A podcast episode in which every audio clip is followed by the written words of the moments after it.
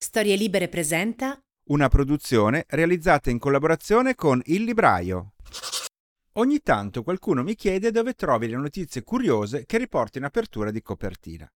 Ovviamente faccio le mie ricerche e utilizzo diverse fonti, spesso straniere, ma fra queste c'è anche un riferimento tutto italiano, che è la sezione news del sito illibraio.it, che fra l'altro è partner di questa puntata speciale. Ed è proprio lì che ho trovato lo spunto per la notizia con cui apriamo oggi. Il NaNoWriMo è una manifestazione nata negli Stati Uniti nel 1999. Il nome è composto dalle iniziali della sua sigla per esteso, National Novel Writing Month, ossia il mese nazionale della scrittura di romanzo. Si tratta di una vera e propria sfida che gli scrittori partecipanti affrontano con se stessi. L'obiettivo è arrivare a scrivere un intero romanzo di almeno 50.000 parole nel giro di un mese. Di primo acchito può sembrare un'iniziativa priva di senso. Quale può essere del resto la qualità di un romanzo scritto velocissimamente, senza quasi dare la possibilità di ripensamenti e riscrittura all'autore? Ma il punto è proprio questo. Non importa che il libro sia riuscito o meno, lo scopo è portarlo a termine. Come ogni vero scrittore sa, il segreto non è mai la scrittura, ma la riscrittura. Moltissimi autori, anche di grande livello, scelgono di scrivere di getto una prima stesura dei propri romanzi senza prestare alcuna attenzione all'ortografia, alla grammatica, allo stile. Sono tutte cose che arriveranno dopo. Preferiscono buttare giù una bozza anche molto imprecisa per poi poterci lavorare dopo con calma, correggendo e riscrivendo riga per riga fino a ottenere i risultati ottimali. Il Nano Remo serve dunque a spronare autori in erba e scrittori in crisi a completare questo primo stadio del lavoro nel giro di breve tempo, ossia durante il mese di novembre. I partecipanti a questa curiosa iniziativa possono condividere i loro risultati attraverso i social o sul sito per confrontarsi con altri autori e incoraggiarsi a vicenda. Nel tempo la manifestazione è cresciuta, ampliandosi e accogliendo di recente anche una sezione dedicata agli studenti e agli autori più giovani. Però, perché vi sto parlando di un'iniziativa che esiste da oltre vent'anni? Perché ultimamente ha avuto una vera e propria impennata di iscrizioni, dovuta in gran parte a TikTok, il social preferito dai giovanissimi, che ha cominciato a diffondere informazioni su questa inedita challenge, tanto che le visualizzazioni sul sito ufficiale del NaNoWriMo hanno superato i 25 milioni. Dopo aver riportato libri in classifica, aver creato dei bestseller mondiali e dei veri e propri fenomeni letterari fra adolescenti, il social network cinese arriva così a influenzare anche un concorso letterario come questo. Chi l'avrebbe mai detto fino a poco tempo fa che un social nato per diffondere filmati divertenti di pochi secondi e spesso privi di reali contenuti sarebbe arrivato ad avere un peso così rilevante anche per la letteratura contemporanea? Io no di certo. Sono lo scrittore Matteo Bibianchi e questo è Copertina, un podcast dove si spacciano consigli di lettura.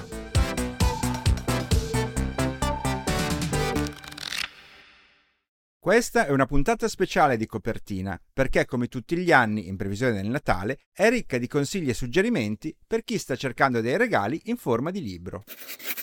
Come sempre, i suggerimenti saranno suddivisi in categorie di possibili destinatari per aiutarvi nelle scelte. Sono andato a pescare fra i libri che mi sono capitati fra le mani di recente e quindi si tratta di una speciale versione delle mie letture in corso. Cominciamo a ritmo di musica. Le canzoni natalizie possono essere considerate tanto una piacevole tradizione quanto una sorta di insopportabile maledizione alla quale ci tocca sottostare ogni anno. Ma di queste canzoni, che in un modo o nell'altro conosciamo in memoria e forse sono tra le canzoni che abbiamo volontariamente o involontariamente più ascoltato nel corso della nostra vita, cosa sappiamo realmente? Tipo, com'è nata Last Christmas degli UM? E com'è possibile che All I Want for Christmas is You di Mariah Carey ogni anno torni ai primi posti delle classifiche mondiali? Qual è la storia di Jingle Bells? E cosa c'entrano autori come i Beach Boys, Sufjan Steven, Tom Waits o un produttore storico come Phil Spector con il Natale? È tutto raccontato in Canzoni di Natale di Maurizio Blatto, edito da ADD. Un saggio divertente che, una volta per tutte, analizza il fenomeno delle canzoni natalizie raccontandoci curiosità e retroscena che forse da ora in poi ce le faranno ascoltare con orecchie diverse. Un regalo per gli appassionati di musica, ma anche per tutti coloro, e sono tanti, che alternativamente adorano o detestano le canzoni delle feste. Restiamo in tema di musica con un regalo ideale per chi è stato giovane negli anni 90 e in generale per tutti gli appassionati di musica rock. Sto parlando di È tempo di inventare, pubblicato da Sur e curato dalla giornalista americana Catherine Spillman.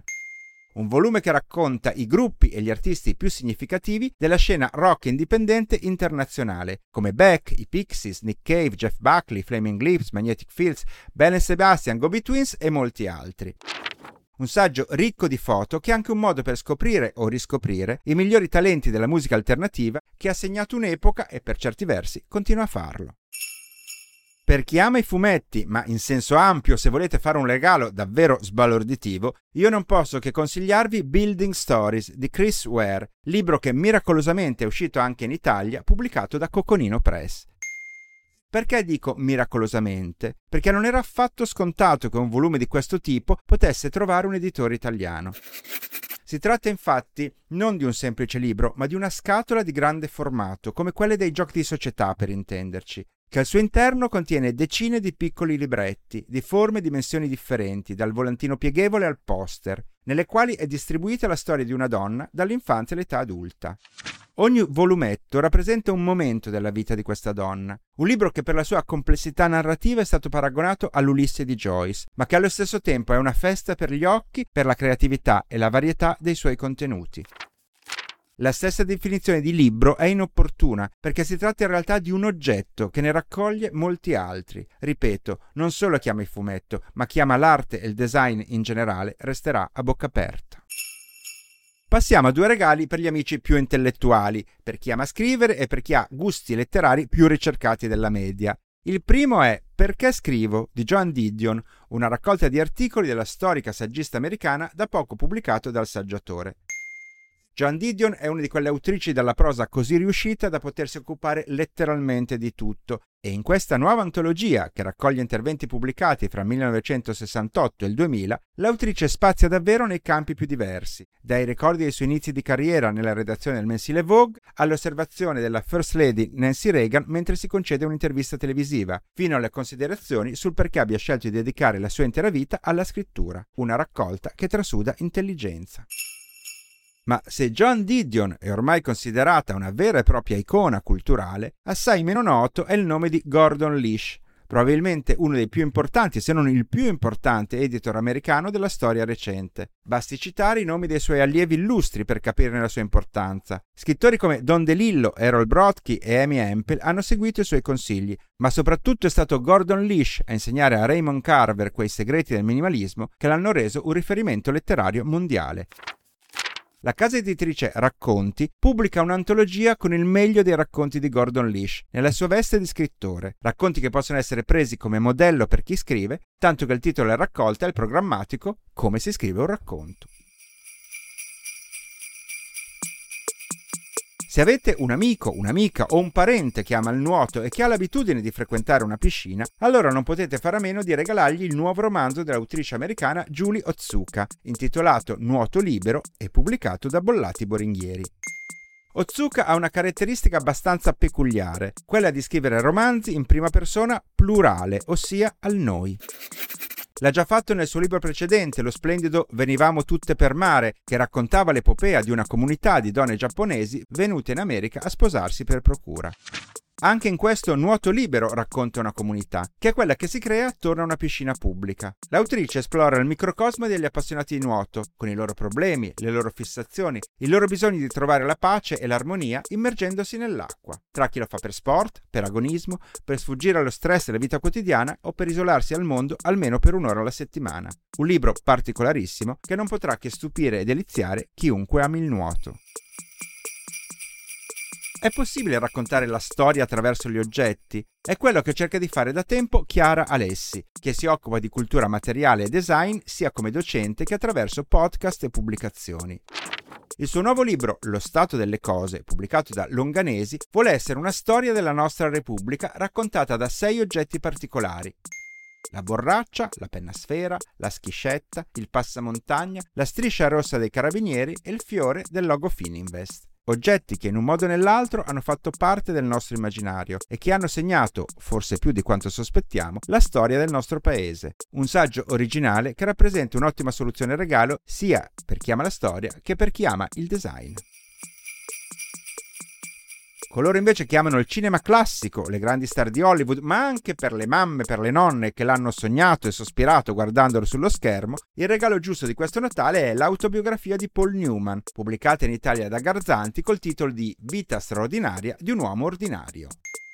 Newman, dopo la sua morte avvenuta nel 2008, ha lasciato ben 14.000 pagine redatte nel corso degli anni, in collaborazione con l'amico sceneggiatore Stuart Stern. In quelle pagine aveva chiesto ad amici, parenti e colleghi commenti e ricordi su di lui, per poi metterli a confronto con la sua versione dei fatti. Si credeva che quel testo fosse andato perduto, invece è stato ritrovato solo di recente nella sua casa nel Connecticut ed è stato pubblicato in contemporanea in tutto il mondo, grazie al curatore David Rosenthal, che ha ridotto quelle enorme messe di appunti in un volume di 300 pagine. Nella lettura emerge il lato umano del grande divo, che aveva grande senso di humor, ma che non riusciva a perdonarsi di non essere stato un bravo genitore per i suoi figli. Un ritratto, insomma, molto lontano dal glamour patinato e fasullo di quello hollywoodiano. Se volete altri spunti e suggerimenti, trovate numerose recensioni e idee anche su illibraio.it, che si trova gratuitamente sia in versione cartacea in libreria che in versione PDF scaricabile direttamente dal sito. Tra l'altro, nell'ultimo numero sono presenti le recensioni anche degli ultimi tre libri che vi ho appena consigliato. Ma qualcuno a questo punto potrebbe dirmi: Finora hai parlato di libri per adulti, ma ai bambini non ci hai pensato? Eh, abbiate pazienza, almeno fino alla prossima rubrica. Fidati di chi ne sa.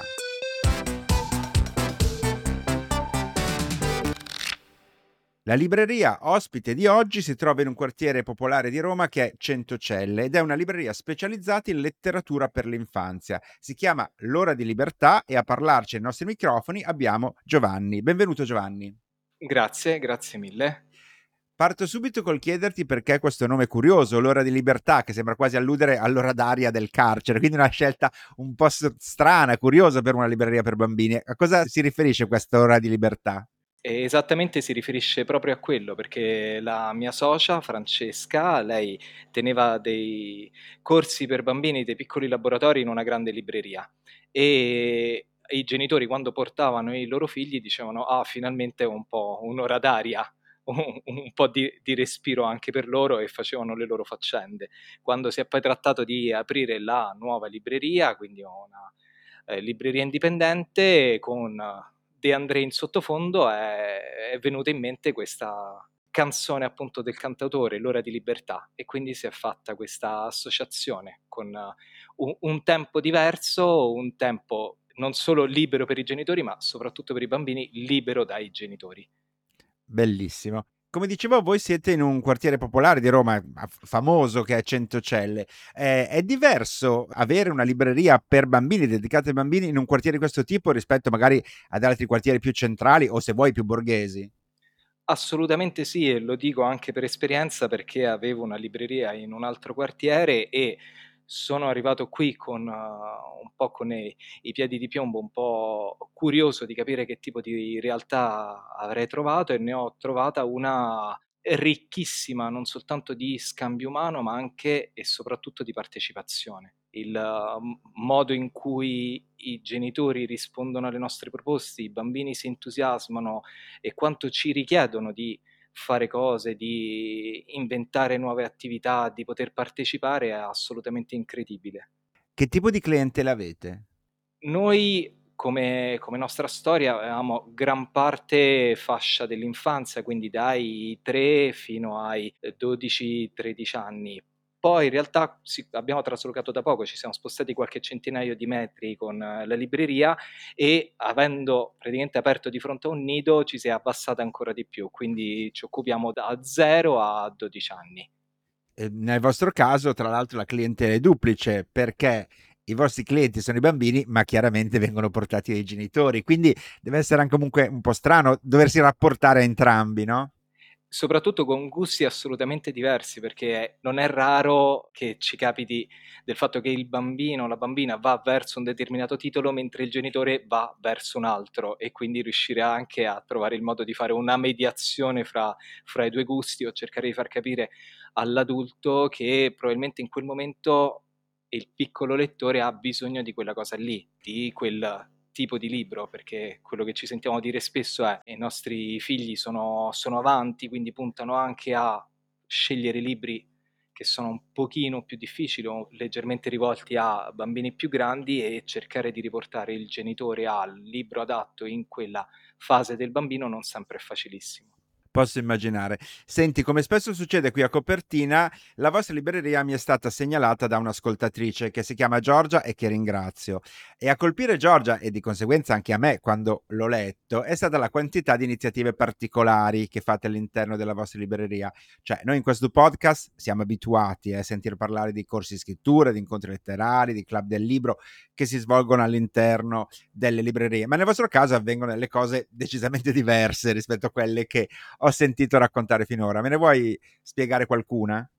Allora, sì, noi abbiamo una piccola zona biblioteca che abbiamo chiamato Golem perché per un periodo abbiamo cercato nomi fra le creature mitiche e leggendarie e questa biblioteca l'abbiamo fondamentalmente tirata su e aperta questo piccolo angolo nel momento post pandemia in cui era molto difficile andare a recuperare libri presso le biblioteche e così abbiamo scelto alcuni libri che magari erano un pochino rovinati oppure che ci venivano donati, altri invece abbiamo deciso noi di investirci e metterli così a disposizione e così abbiamo creato questa biblioteca che funziona una piccola tessera così da permettere ai genitori sia di acquistare ma anche di prendere in prestito alcuni titoli.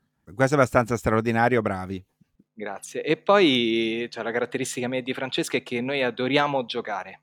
Ci piace tantissimo non soltanto giochi da tavolo, ma anche tutta la parte di enigmi, eh, risolvere indovinelli. Per questo ci è sembrato naturale promuovere la lettura attraverso il gioco. E, e l'abbiamo iniziato a declinare in vari modi. Siamo degli appassionati di escape room, quindi queste eh, stanze eh, piene di enigmi che vanno risolti per poter riuscirle a, ad aprire in un determinato tempo, lasso di tempo, e così abbiamo deciso di applicarlo al nostro particolare club del libro, che eh, grazie a, a, questo funzionamento noi scegliamo dei titoli, i bambini e bambine li acquistano da noi e poi dopodiché dopo un mese, un mese e mezzo li invitiamo qua a risolvere un escape room basata sul libro che hanno letto. E, e questo ha fatto sì che il Club del Libro nell'arco di pochissimi anni adesso arriva a contare circa 200 iscritti. Accidenti, ma scusami, sì. come, come, potete creare una escape room dentro una libreria? Questa è una mia curiosità proprio. Allora, le, le, cose più strane le abbiamo fatte durante la pandemia perché avevamo portato addirittura l'escape room, la facevamo su Zoom quindi consegnavamo dei kit a tutti i partecipanti, ma kit che funzionavano soltanto usati insieme a tutti gli altri. Quindi ci connettevamo tutti a una determinata ora, loro aprivano i loro pacchettini e trovavano una serie di indizi e dovevano riuscirli a mettere in comune in, uh, sull'online. E invece dal vivo noi abbiamo una serie di scatole che Francesca ha raccolto in maniera molto preziosa e oculata e una serie di lucchetti. All'interno di ogni scatola c'è un enigma. Una volta risolto si ottiene la combinazione che apre un altro lucchetto dentro al quale c'è un altro enigma da risolvere. Bene, mi sembra insomma che vi, divertiate oltre che far divertire i vostri piccoli clienti. Molti. Noi siamo alla puntata del, dei consigli natalizi e visto che io non sono particolarmente ferrato su libri per l'infanzia, ho pensato appunto di intervistare eh, voi dell'ora di libertà perché possiate dare ai nostri ascoltatori qualche consiglio se si vogliono regalare dei libri a dei bambini. Assolutamente, noi questo è un anno particolare perché è il nostro decimo anno di vita, quindi spesso ci capita di chiederci un po' chi siamo a che punto siamo, per questo il primo consiglio che ci tenevamo a dare era il piccolo albo cartonato Chi sono, edito da Terre di Mezzo di Caroline Dallava, dove si esplora con una serie di alette tutte le relazioni che il bambino ha nella sua vita e anche l'adulto. E quindi chi sono? Dipende perché se sono a scuola sono uno studente, se sono a casa sono un figlio oppure il genitore può essere un papà se è con il figlio oppure al lavoro la mamma è una dottoressa e quindi riuscire piano piano a, ad aiutare anche i bambini a scoprire le varie sfaccettature, le varie identità che può ricoprire nei vari ambiti. Questo può essere un libro adatto da, dai 2-3 anni, può essere un ottimo regalo per un bambino che piano piano scopre le sue varie relazioni con il mondo e con gli altri.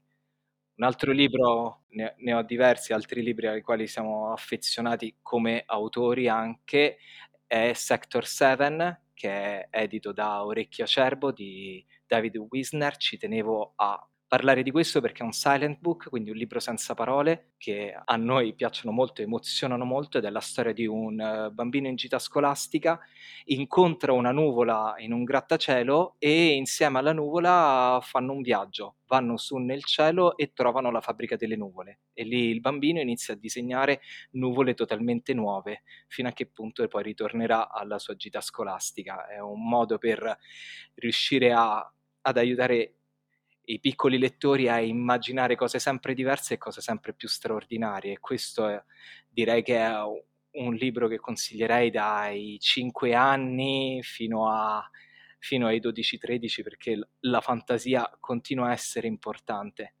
Hai anche per caso qualche libro di narrativa da consigliare?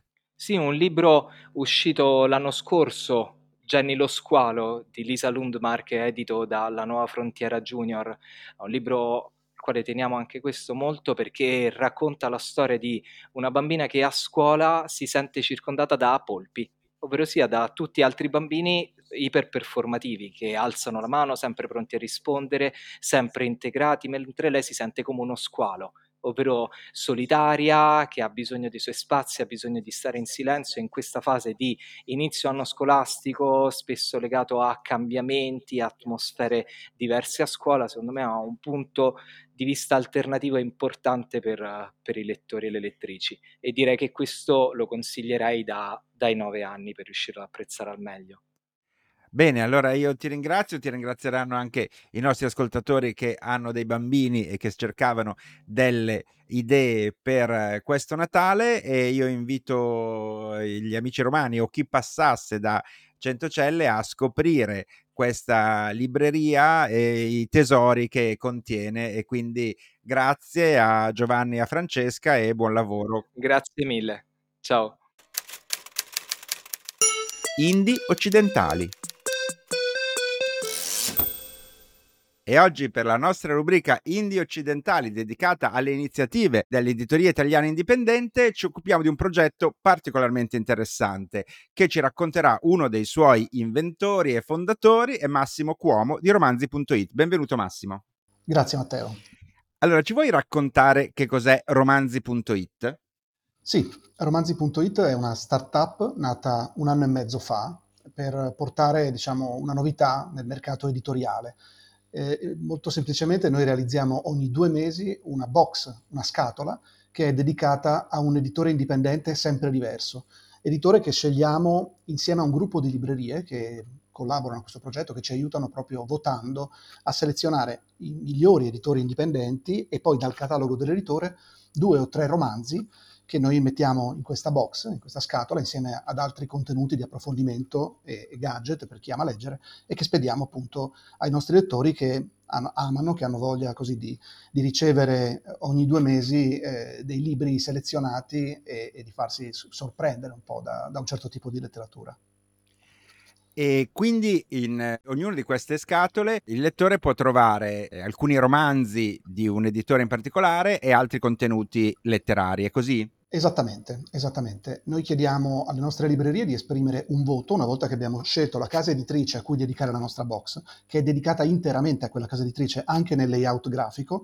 C'è Enrico, uno dei quattro soci di questa iniziativa, siamo in quattro, siamo partiti un anno e mezzo fa insieme per provare a, insomma, a fare qualcosa di diverso, a portare qualcosa di diverso nel settore e quindi eh, realizziamo già nel layout di questa scatola una, una una proposta che in qualche maniera faccia arrivare anche graficamente, esteticamente, il messaggio e lo stile dell'editore.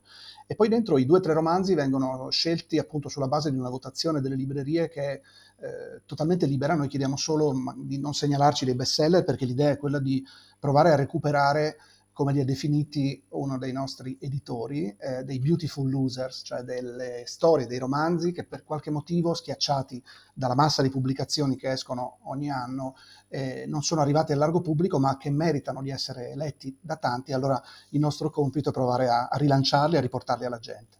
Dentro poi ci aggiungiamo, eh, com- come dicevo, altri contenuti. Noi realizziamo un magazine in cui raccontiamo il progetto, raccontiamo l'editore, raccontiamo la libreria che ci ha segnalato quei libri. Ci mettiamo dentro un um, segnalibro che poi è anche un invito a un incontro che facciamo due mesi dopo che abbiamo spedito la box insieme all'editore per dare la possibilità ai nostri lettori di parlare con l'editore dei, dei libri che sono nella scatola e poi mh, pubblichiamo anche delle riviste letterarie, un altro fenomeno interessante, un po' sommerso della rete, sono delle piccole case editrici, diciamo, spesso amatoriali, gestiti da ragazzi che lo fanno per passione, che pubblicano delle raccolte di racconti. Ecco, noi eh, li contattiamo, proponiamo loro di mandarci una sorta di best of che eh, impaginiamo, stampiamo e distribuiamo eh, dentro le nostre box per il gusto di portare anche questa forma narrativa, il racconto e queste realtà a, a, chi, a chi, legge e, e a chi ci segue.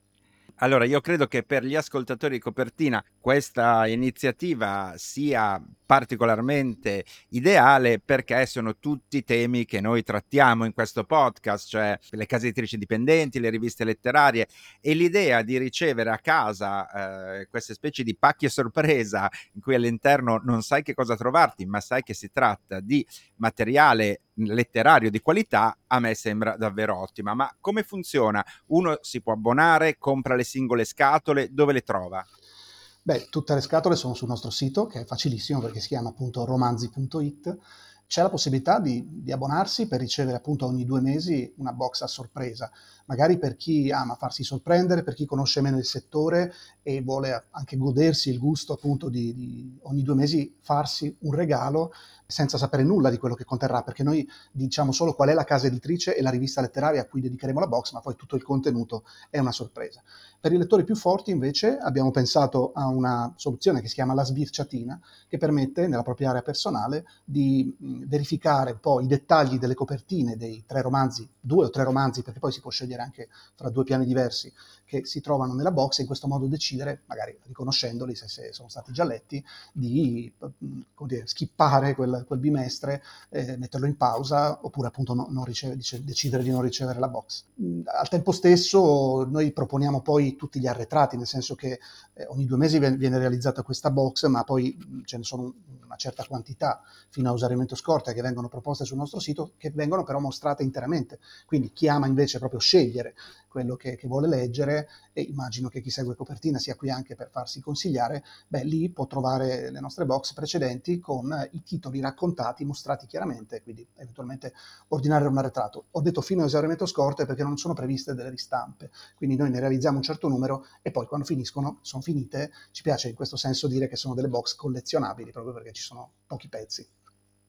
Infatti il concetto di edizione limitata è un concetto che mi piace molto perché impreziosisce anche questi, eh, queste piccole produzioni indipendenti e le, e le valorizza. Quindi questa peraltro è la puntata dei consigli natalizi e ci tenevo alla vostra presenza perché regalare una di queste box o l'abbonamento a queste box per chi ama leggere è mi sembra veramente una splendida idea prima di lasciarti andare, io intanto ti faccio i complimenti per questa iniziativa che sai che seguo mi piace molto. Eh, prima di lasciarti andare, però, ti chiedo, come a tutti gli ospiti di questa trasmissione, di questo podcast, di consigliare anche tu un libro di Natale ai nostri eh, ascoltatori. Di Natale si fa per dire, nel senso un libro che tu eh, hai amato particolarmente e che potrebbe rappresentare appunto un consiglio che immagino sia abbastanza indipendente, visto eh, quello di cui ti occupi.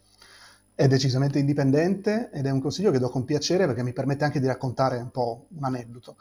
È un romanzo pubblicato da Keller, editore del Trentino Alto Adige, che è anche l'editore con cui noi abbiamo aperto questa, questa avventura. E lo abbiamo fatto, abbiamo scelto lui perché a, a, allora avevamo 10 librerie che votavano, beh, 6 su 10 ci hanno espresso una preferenza per questo eh, piccolo editore bravissimo che fa delle cose meravigliose, ne avete parlato anche nelle vostre puntate in passato. La cosa interessante è che poi noi, eh, sulla base della classifica che le librerie stilano, facciamo naturalmente un confronto con l'editore e eh, in quel confronto eh, lui ci ha parlato di un libro appunto di questa graduatoria eh, che, che, dopo aver sentito le sue parole siamo stati costretti a inserire nella, nei tre che, che, poi sono finiti nella box. E lui ci ha detto è un libro straordinario, però ho sbagliato completamente copertina. Giusto, mi sembra un termine no? interessante da, da, da riferire qui.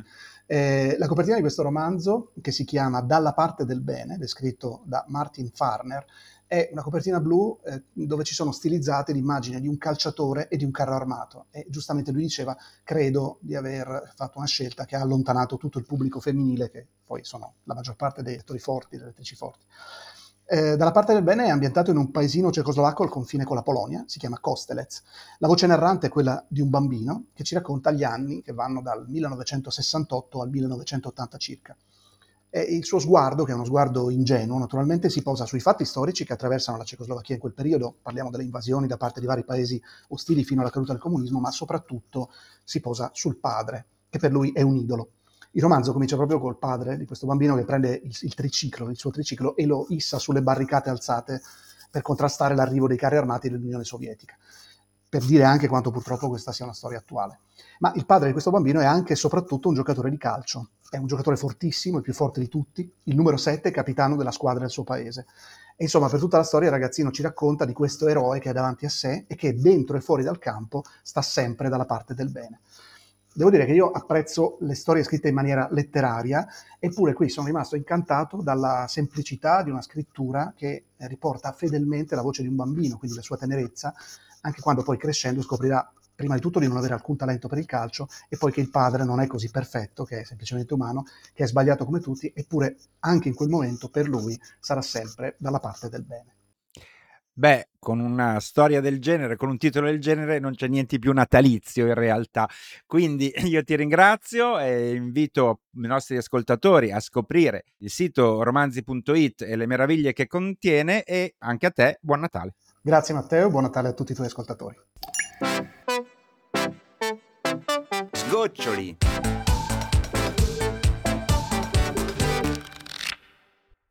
Siamo così arrivati agli sgoccioli di questa puntata che è stata una lunga carrellata di consigli letterari per i vostri eventuali regali di Natale in forma di libro. Quindi è proprio il caso di prendere carta e penna per il nostro riassuntone finale perché stavolta sono davvero tanti da ricordare. Io vi ho parlato di Canzoni di Natale di Maurizio Blatto ADD. È tempo di inventare a cura di Catherine Spillman Sur Building Stories di Chris Ware, Coconino Press. Perché scrivo di Joan Didion, Il saggiatore.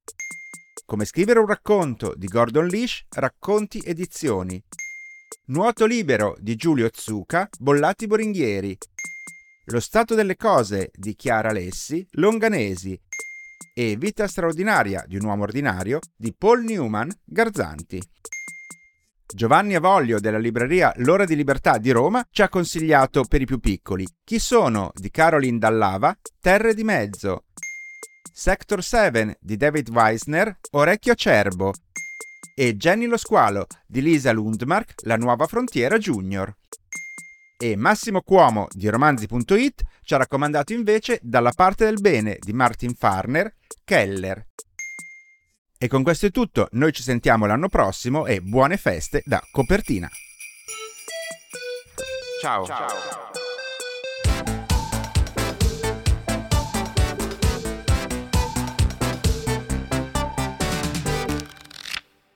Questa puntata è stata realizzata in collaborazione con Il Libraio. Una produzione storielibere.fm di Gianandrea Cerone e Rossana De Michele.